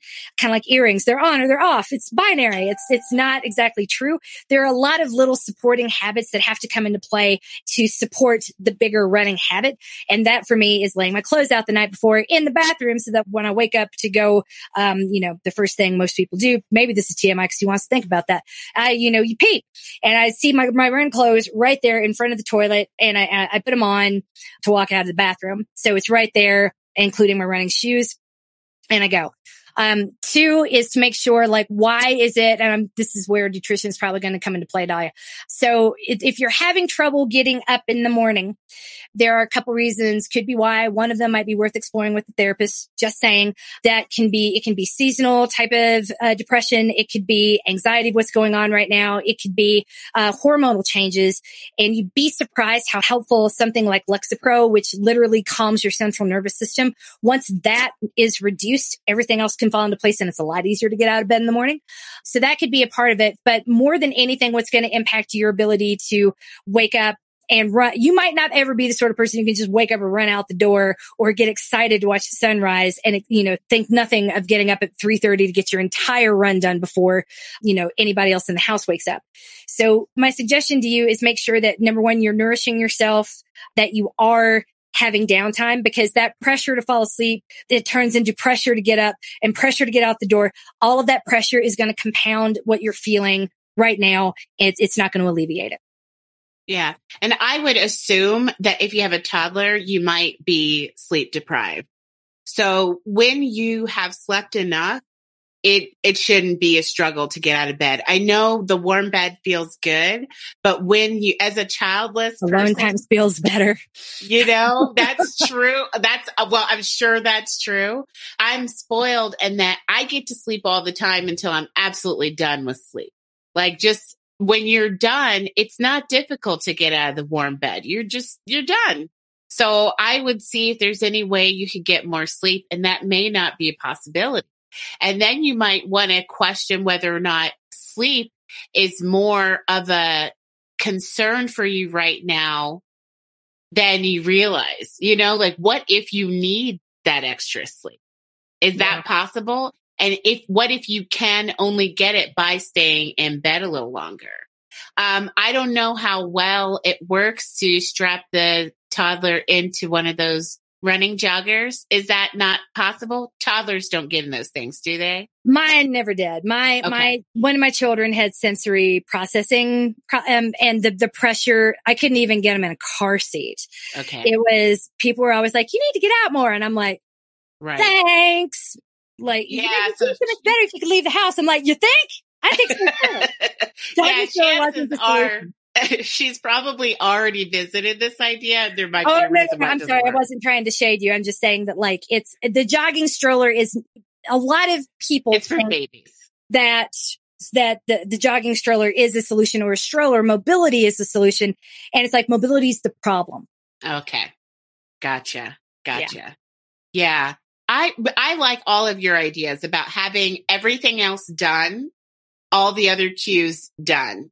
And I've known people who slept in their running clothes, but yeah. if they're too constricting, maybe that's not comfortable either, but people do it. I've done it. I've done it when I know it's going to be hard to get out of bed the next day. I wake up with my, I go to bed with my running clothes on, but with your sneakers on the side, right of the bed yep. on the yep. floor pretty much. So you can yeah. roll out and get moving. Because mm-hmm. it's like if I don't go now, my window, I've got one window and it is about to close. Go. Yeah. Now Hopefully or never. after you do it later on in the day, you can trick your toddler into taking a nap with you. maybe that'd work. And just giving yourself that, knowing that you get to take a nap later on during the day. Is there a nutritional component to that as well? The way, like having trouble getting out of bed. I've always, I have, there are some cues that, um, as, as a lifelong runner, I've heard over time from nutritionists that I trust. Uh, one, that the dead legs feeling is a pretty sure sign you didn't have enough protein the day before, which explains mm. how I mm. felt like on my run today. I'm like, I didn't, it's been about 48 hours since I had protein. So that would make sense. And that it's, again, it's not about perfection. It's just sort of like, oh, I, I felt this. Yeah the answer is this, if that makes sense. So what if I'm having trouble getting out of bed nutritionally? Is there a component like dead legs to protein? I would say it could be that you're skimping on carbs and maybe you just, you feel sluggish. You're not fueling yourself. Or it could be that you're riding, uh, energy roller coaster pushed along by caffeine and then a downer in the evening. So yeah. depending on, even though it's awfully close to bedtime and I'm drinking a glass of wine, I have cut back majorly on my caffeine. So I'm not trying to come down in the evening. A lot of us will try and force ourselves down, relaxing with alcohol, but then that messes with your sleep quality and you don't feel as well rested in the morning. Yeah. So it could be that could be a factor and just under eating in general could be Yeah. a factor. that is definitely, and that tends to come along with anxiety and depression. Um, a lot of postpartum depression, uh, for sure. Not, not saying specifically this, but when a person is depressed, they might not be cognizant of the frequency of their meals or how infrequent in actuality their meals are becoming. Sort of like older people, um, like in nursing homes who are depressed and just, you know, don't barely enough to keep a bird alive. Um, there's something to that as well. And that in even accidental deprivation of carbs and protein has an impact on your brain and your sleep cycles and your hormonal regulation. Yeah, So- definitely. Definitely. And skimping on the fat doesn't do your hormones any favors either. That's for sure. So I, I would look at all of that, but I, I honestly feel like so many times sleep is the issue. And mm-hmm. depending on when that little person sleeps, I don't know how easy it'll be to get more of it. Yeah. Yeah. I know sleep when the baby sleeps sounds very trite because that's like usually our only childless time and we want to use it to decompress or get more work done or do the thing that has been sitting, you know, that's been festering. Oh, now I can finally like it's that's that moment of freedom. So maybe if you can structure a couple more of those in the day and you'll feel less rushed and anxious. Not to say it'll solve all of it. Um, but if there's a way that maybe you could, you could work that out with your partner, specified times that are off for you, even if they're not the most opportune, that could go a long way towards, you know, helping you, helping all this sort of like settle down.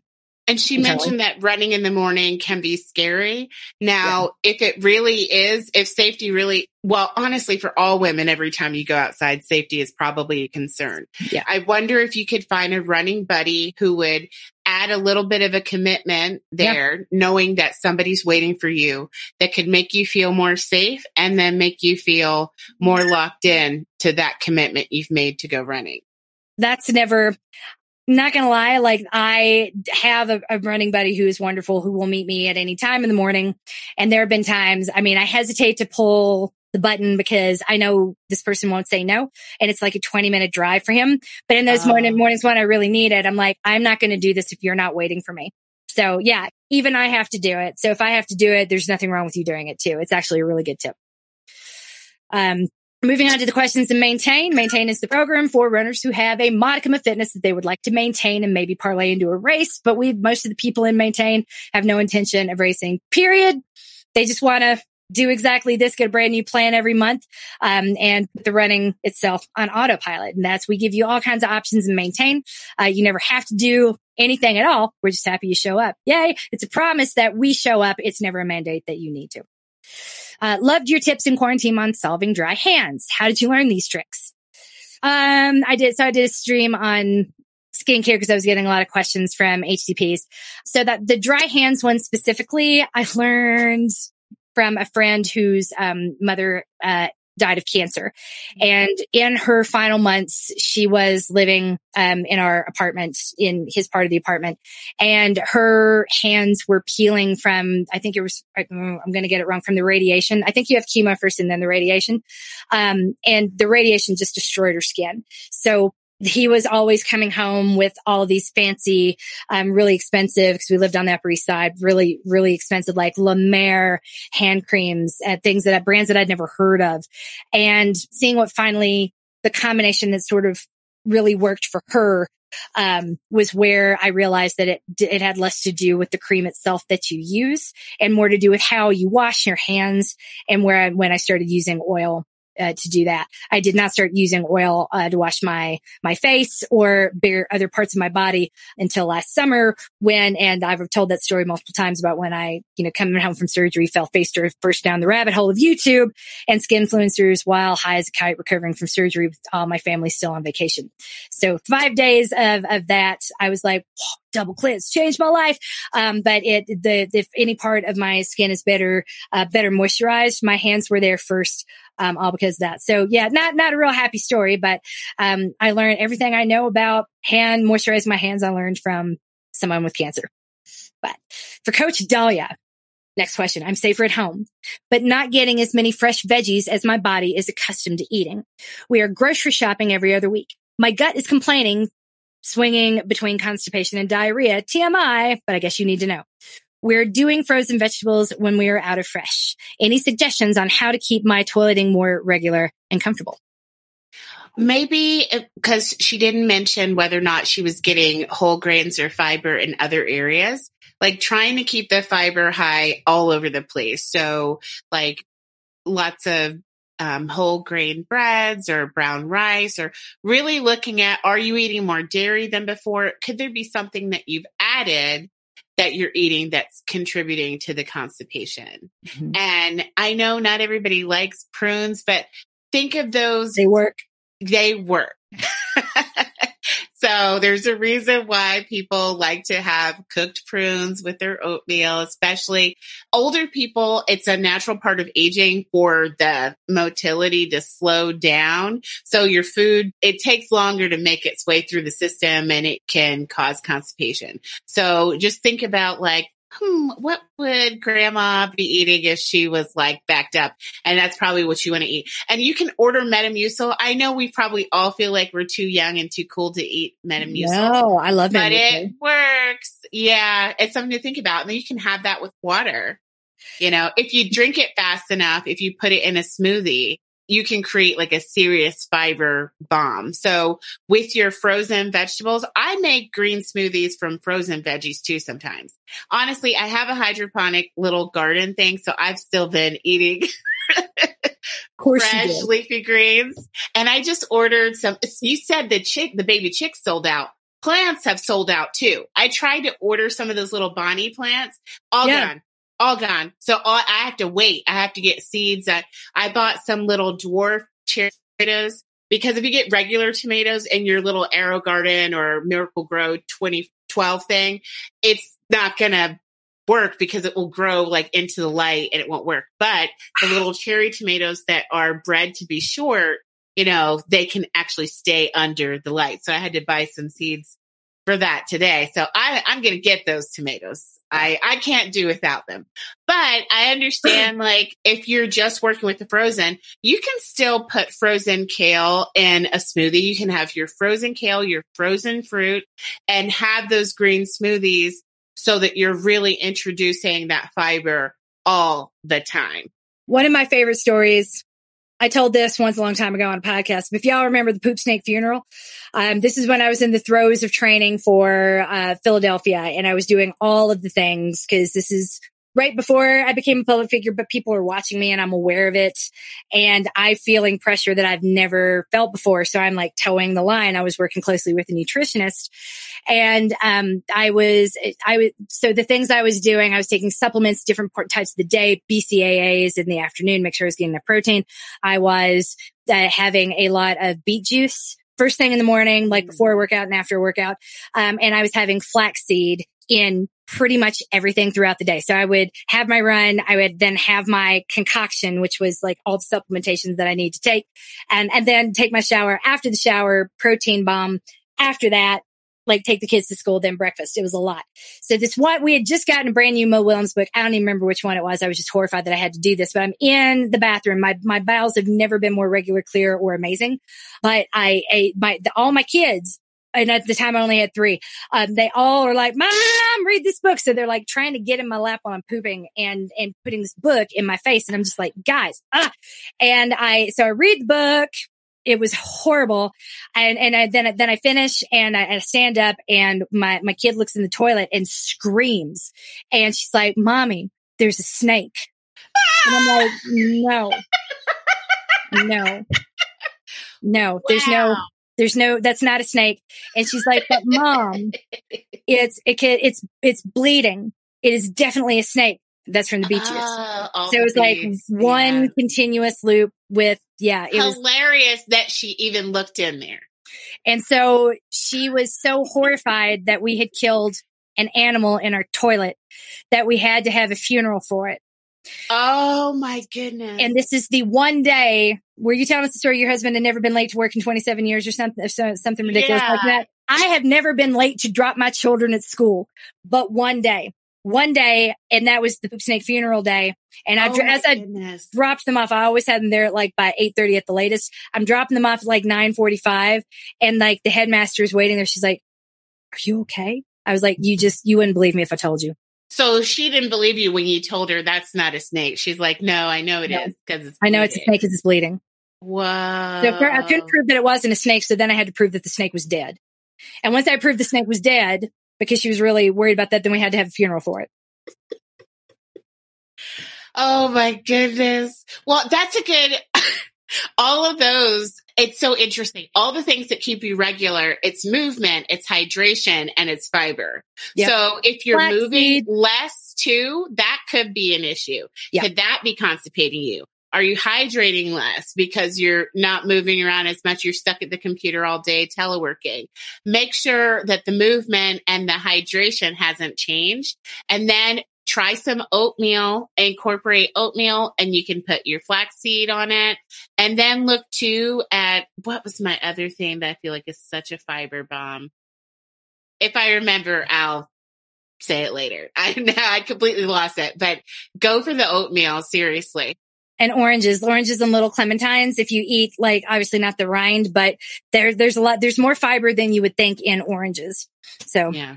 that's, Yeah, uh, and eat the peels of things, you know. So if you got organic, I know that sounds so hoity toity, but um, let's just, we're not even going to talk about organic or conventional, but eating the peel a, a lot of times is Mm. really going to help you go number two. wow. Okay. Don't peel your blueberries. You heard it here first. Oh man. Hey, Coach MK and Coach Dalia. Thank you for all the support through all of this. It, the great videos, funny quips, etc. It's been amazing. I do have a quick question on maintain for today's long run. Um, it's Saturday that I'm writing this. I felt like cutting loose a little bit, so I went a little bit faster. To be honest, I just want to relax and chill and not keep watching my heart rate. Nothing crazy, but the heart rate was around 160 for the whole run. Am I doing any damage there? No. I didn't feel like I was stressing my body out. Good. In fact, it felt quite comfortable. It actually felt more comfortable than at 140, which I always find is a little struggle for me. So the 140 rule, I'm not saying throw it out the window, but right now we are at a point where we are collectively experiencing trauma as a society together. Now I know that's a lot of big words, but what that means is very, it's going to be so hard to pull your brain out of like fight or flight mode. Your all, your central nervous system is already so bombarded by the time you get out of bed with things to do and worry about that are all happening under your roof and your usual escape hatches do not exist. So the pressure is there and it is real.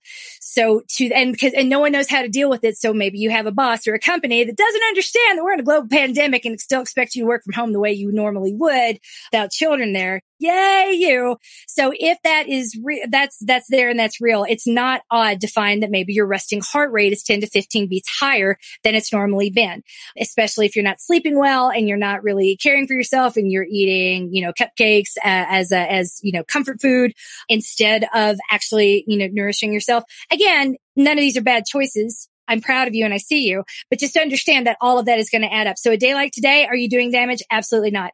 Where the damage comes in is if you never pay attention to your effort and you're in a training cycle and you, the way you're looking at it is, I want to get faster. Therefore, I'm not afraid to work harder. That is what's going to do you in.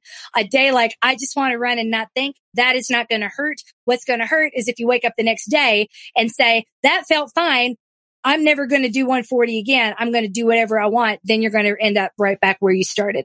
So even like me, I did a Pokemon ball run the other day and I might have gotten four and a half miles in two hours.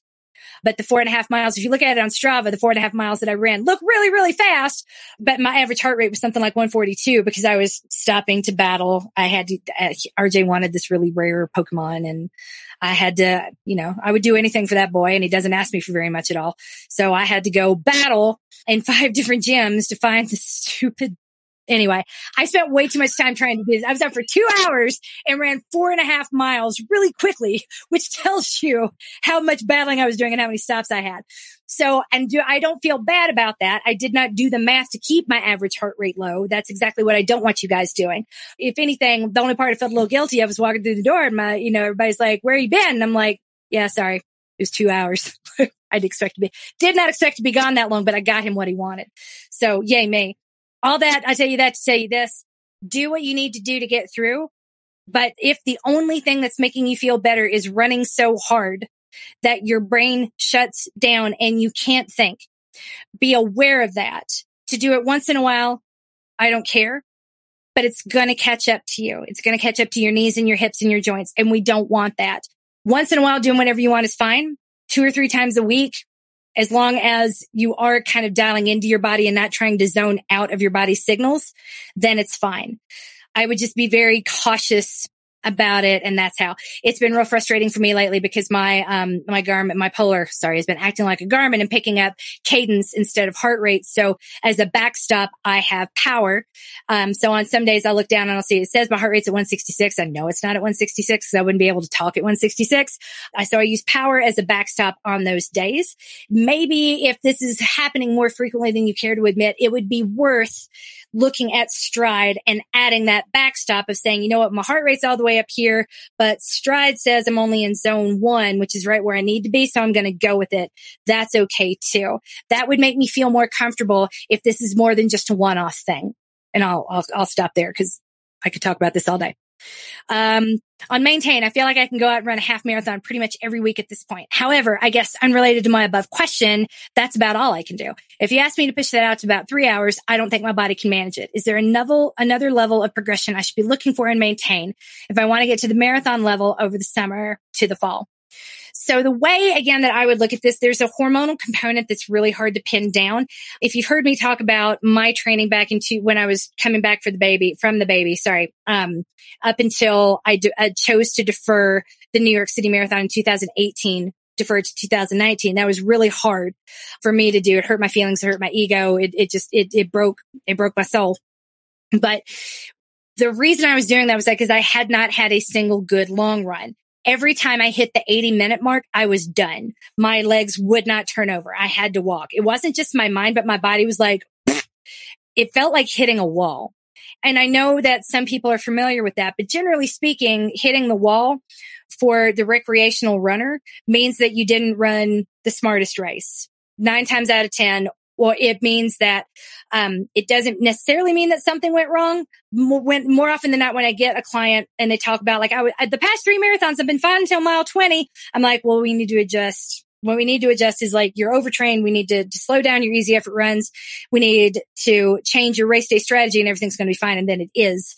And they don't hit the wall anymore because they're using less glycogen on their training and on race day. When this is happening outside of a training cycle, the first place I look to is sleep. The second thing that I look to is again the overstimulation of the central nervous system. Is there some anxiety or depression going on? I like to think of it as white noise because it's easy to eliminate that type of white noise. It doesn't mean that we, whatever is causing the anxiety is categorically going to go away, but something like therapy and Lexapro can build your resilience so that your, your body is more under control and then your muscles are more able to respond. I know until I started taking Lexapro, my muscles were not responding the way that they had been in 2016, 2017. And that is something I had been craving for the longest time. When is running going to feel not just not painful, but good again. And it finally, finally does six weeks after, not even six weeks. I think it was like two weeks after I started 10 milligrams of Lexapro a day. That was how mm. quickly I got sensation back in my muscles. So I tell you all that to tell you this. It's probably not a training question. It is probably not more long runs, more hard work. The answer is probably less stimulation somewhere else and possibly more sleep. And again, I know that sounds really basic. And it's not just because I started taking Lexapro that I think everyone needs to. I think everyone needs to need to be cognizant of how much strain and stress our minds and bodies are already under. Your body does not differentiate between uh, a stress and eustress like positive stress and negative stress. It is one and the same. It just presents differently in the way a person behaves. So whether you are really excited because the toddler finally went to sleep or really exhausted from having run too hard, your body doesn't recognize the difference. So in a time like this, when we are all, you know, susceptible to the collective trauma of the pandemic situation, I'm not going to tell you what, what to feel or how to deal, but I would be very conscious of, you know, half marathon distance. If there's something physiological that's kind of stopping it, then the answer in all likelihood is not to change the training approach. So yeah. oh, you- and that's a good, um, I was just going to say this question is a good thing to take to your physician. A lot of times when we feel like we're fine overall, when we go for our checkups, we don't point stuff like this out, but this may be something that they can pinpoint fairly quickly what the issue might be. Yeah. Absolutely. Cause I know the answer for me was not like, I can't run more than 80 minutes. What do I do? And my coach was like, we sit this one out. And that was the worst thing in the mm. world. It's a conversation to have, but that was, it was honestly very true. So again, not to say that that is specifically what's happening with you, but I think the question would be like, if that's all you can do, let's think about what that means. That if anything I said resonates, uh, next step is your PCP, your primary care provider. You don't need to go directly to a therapist or a psychiatrist in order to get a med- medication like this prescribed. Um, most primary care physicians can and will gladly do so. And they're not, you don't have to worry about overdose. Things like Lexapro are not the things that when you hear some of the shaming talk in the media, like all oh, these drugs are just handed out like candy. They are not talking about anti-anxiety meds. So if there's any part of you that doesn't want to like go there, they talking to or about you. They're talking about opioids and you aren't going to, you aren't going to get those. Don't ask. I couldn't even get them after I had a baby. Um, not that I necessarily wanted, but they were like, do you really need them? Like, of course I need some painkillers. What's wrong with you? oh, how can I, why can't I take a epidural home with me? Why don't we sell kids on Amazon? Oh my God. It's all I want for Valentine's well, people Day. People are really, they're finally tightening it up on writing those, um, scripts like willy nilly. So yes. Yeah. I don't think anyone's just giving them out for no reason at the moment. No. So anyway, ask anyone with ADHD, like if, if we think that there's an over prescription problem with our drugs. Like you have no oh, idea how hard it is. I still hold my breath. Like, am I going to get, you know, this month? Because at any point they could be like, no, or I'm not going to treat you anymore, or I'm closing my practice. And then you've got to go find a new provider and that can take months. And then you got, a lot of people are heroes and don't, you never know what you're getting until you start. So it's a very hold your breath type of scenario. If it was easy to get, we wouldn't be as nervous about it as we are. So I tell you all that to tell you this if you can get it from your PCP, why wouldn't you? I wish I could get more things from my PCP. oh well, but yeah, that's where I would start. It's probably, it's probably not the training, but come back and answer that. Let's have a little, let's have more of a conversation about it. And then from there, I can prescribe. But you really, realistically, if you're able to do this okay, I need to know more about that. Uh, what that's all I can do before I tell you what we need to do to make that integration into that, that the transition into the 10 week marathon ramp seamless and, and make it feel good. Um, okay. Uh, two more to go. Hang on, hang in there. I made a less than ideal choice regarding the number of glasses of wine one night and then I didn't run the next morning, but I wanted to run. Is it safe to run when hungover? Um, do you want to, you want to grab that, Dalia? Well, even though it's in, um, your intro to the showing up to the corral with a hangover, like it really depends how dehydrated are you? So that would be a factor. Yes. And if it's going to feel like punishment once you get out there, I wouldn't do it because especially if you're possibly going to vomit again. Well, well, I'm saying again, I don't know that you vomited in the first place, but if there's any possibility that once you get out there and you start moving and exerting yourself, that you're going to vomit and become further dehydrated, it's not worth it. It's a day to rest and to think about how you want to enjoy your wine next time you decide to have some. And yeah. really think about how much of a role alcohol can play in the life of someone who is very active. And the recommendation for women is really to have just a, like a restaurant style serving of wine, which is just like barely three, which is half of the glass. Like who does that at home? At home, you know, you put it up to here. You know, you do. And that's more than the recommendation. So if you had five of the I'm at home servings, then that means you had 10 of the daily recommended servings for women. I don't know what you did. I'm just saying, just remember that the portion size that we think is normal is not what the CDC has said we can have. I had to so get a couple screenshots there. That was hilarious. I love the look on your, your face. so just think about whether or not it's really worth it. And if it brings you more joy to run in the morning than to drink, then next time you know what you would rather do. And I know it's awkward for me, especially if there was like a friend or something who made you have more, or maybe the partner that you're at home with, not made you, but like you're engaged in activity that goes well with drinking and you didn't want to not drink anything. Well, maybe you just have to enjoy your glass of water, your big old glass of water in between your little three ounces of wine my take on it is sort of the physiology of it. So when you are um, hungover, then your body doesn't have enough water to run the Krebs cycles in the muscles. So, and, and you can't force, you're not a camel. You can't force it in your, your body. You cannot take and retain the water in order to do so until it's first filtered out all the alcohol. So is it dangerous? I, you are better the, so if, if, if it had to be like, here's the best thing you could do is wake up, it would be sit in a steam room or sauna to sort of sweat it out a little bit while hydrating. Two, go for a jog. Don't do a hard effort workout. You're nothing good is going to come from it because the, the water, if your body doesn't have enough water to run these Krebs cycles, then your muscles are not hydrated enough to improve. And if you're already a little dehydrated, which you are, then you also, your body's going to be stealing it from your colon. And that is going to cause other problems later. You, this is why a lot of people who drink, um, if you have, if, you, if you have, if you're hungover, you have gas, flatulence. That's why, or the rather, that's a piece of it. So those two go hand in hand. So I would, I wouldn't force it, but a jog might make you feel a little bit better. A shower would make you feel better, but you can also run in the evening after you've had the day to work through it and hydrate. And you might find that you get more out of it in the evening than you do first thing in the morning. But I get it.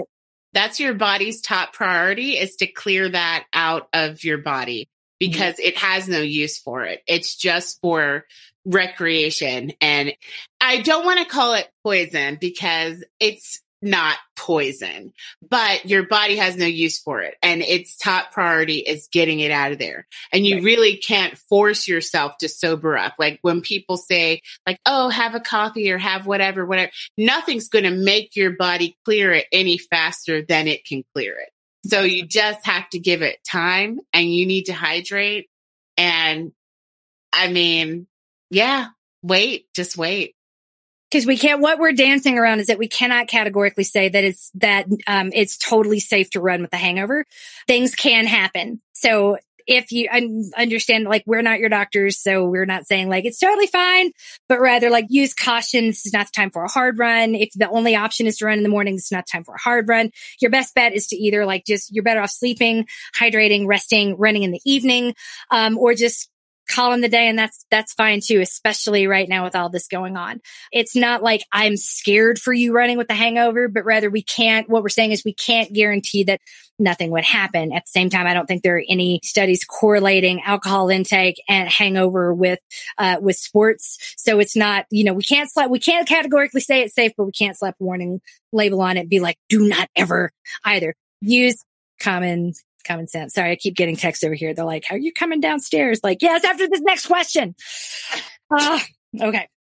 So that was too long of an answer for uh, on the on the surface. Very simple question. Let's see if we can do it one more time, Dalia. One last time. Before starting your programs, I was a three time per week runner. I've slowly worked up to running the full five days, and I'm finding that I would like to run on Thursday as well. Music to my ears. I love that. I've struggled with restless legs, and it's so much better on the days that I run. That's neurological. That's real. Wink, what guidelines or suggestions do you have for adding in a sixth running day per week? Thanks so much. Yay. You can absolutely add a sixth day of 30 to 60 minutes. Start with 30, work your way up, listen to your body. If 30 feels fine and you want to do a little bit more, not because you feel like I can, therefore I should, but it's like, this feels good. One more block by all means go for it. But, you know, again, keep it under 145, like 140 to 145, somewhere in there. Um, I cannot give you permission to add a third really hard day, but yeah, let's start there with 30 minutes and ramp it up to 60. I know that when I'm at um, my happy place fitness wise, I am running 60 to 90 minutes, six days a week. So I would not, t- I would not deny that to anyone else. I'm just not going to, that's more than maintain obviously. But that's not to say that that could not be you if you have the time, the inclination, and you're there. But I'm also, when I get to that point, I'm probably pulling 60 miles a week without noticing it just because I don't like going from 60 to 90 minutes during the week until I am my easy effort pace, my 140 pace is below, is sufficiently below like a 10 minute mile and, and that's only because like that's just a lot of time. Um, before that, you can split the runs up. Which I have no trouble adding a double whenever you want. So let's say, uh, you start by adding 30 minutes on a Thursday and that feels really good up into a 60. That feels really good. Now you're like, what else can I do? I want more. Okay. That's when we go to doubles because we don't really need to extend the single sessions to 90 minutes until we've added doubles in for 30, 20 to 30 minutes in the evening starting with one day a week, then two days a week, then three days a week. And then I would be like, do we keep the doubles? Or if we still need to extend, that's when we go and extend the base run. So that is a very, that is gener- broadly and generally speaking what the progression looks like when I'm working with either people who just really like to run or people with really aggressive goals. But we always work on the economy and the efficiency down first, getting them, you know, as strong as possible to get to improve their um, you know, and, and this obviously I'm talking about elites or people that are pretty close. We want to be getting as many miles possible out of that hour. So we focus on strength, economy, efficiency, and then extending the runs for recreational runners. I feel like that's just stress most of us don't need because we're not going to get paid more or that much closer to the Olympics. So if you like running, that is the, the progression I will talk you through without the pressure on economy or efficiency, if that makes any sense. So I'm not going to drag it out. I don't have anything to add. Well, thank you for, as always, for being so generous with your time and your knowledge, your big lovey smile makes me so happy. Thanks for having me, everybody. Yay! Chief Nutrition Officer Dalia Kinsey, welcome to the fold. We appreciate having you here. Everything coming out of Dalia's mouth will be setting the tone for our nutrition programs as the company grows. We are so excited to have her with us and hopefully we'll be seeing her again soon. If you do not already subscribe to Running Life, the official podcast of the Fitness Protection Program, get in there. You're going to miss out. A big conversation with her, me, and Jimmy. Then you Lighten Up drops this week where we tackle vacation eating, horn dogs, and muffin tops. I still, God, that title. God, that title. That is, is actually what I called it in the. That's the it title. Oh my goodness, that's fabulous. Chris was like, "We have I'm to go with it. it. I don't I'm question Chris. I'm like, I don't okay. know what that'll do SEO wise, um, but I love it. Muffin tops. I'm, I'm still thinking what picture is going to go with this. Ooh. Okay, okay. Well, I look forward to seeing what you guys choose. I don't want to make any recommendations because I want to see what y'all think.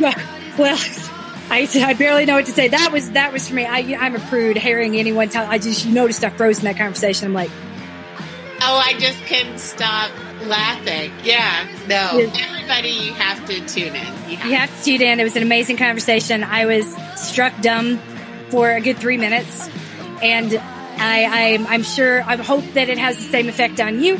At the end of the day, though, we are all coached, we are loved, and we are we are winning at life whether or not we've heard these conversations. Bye.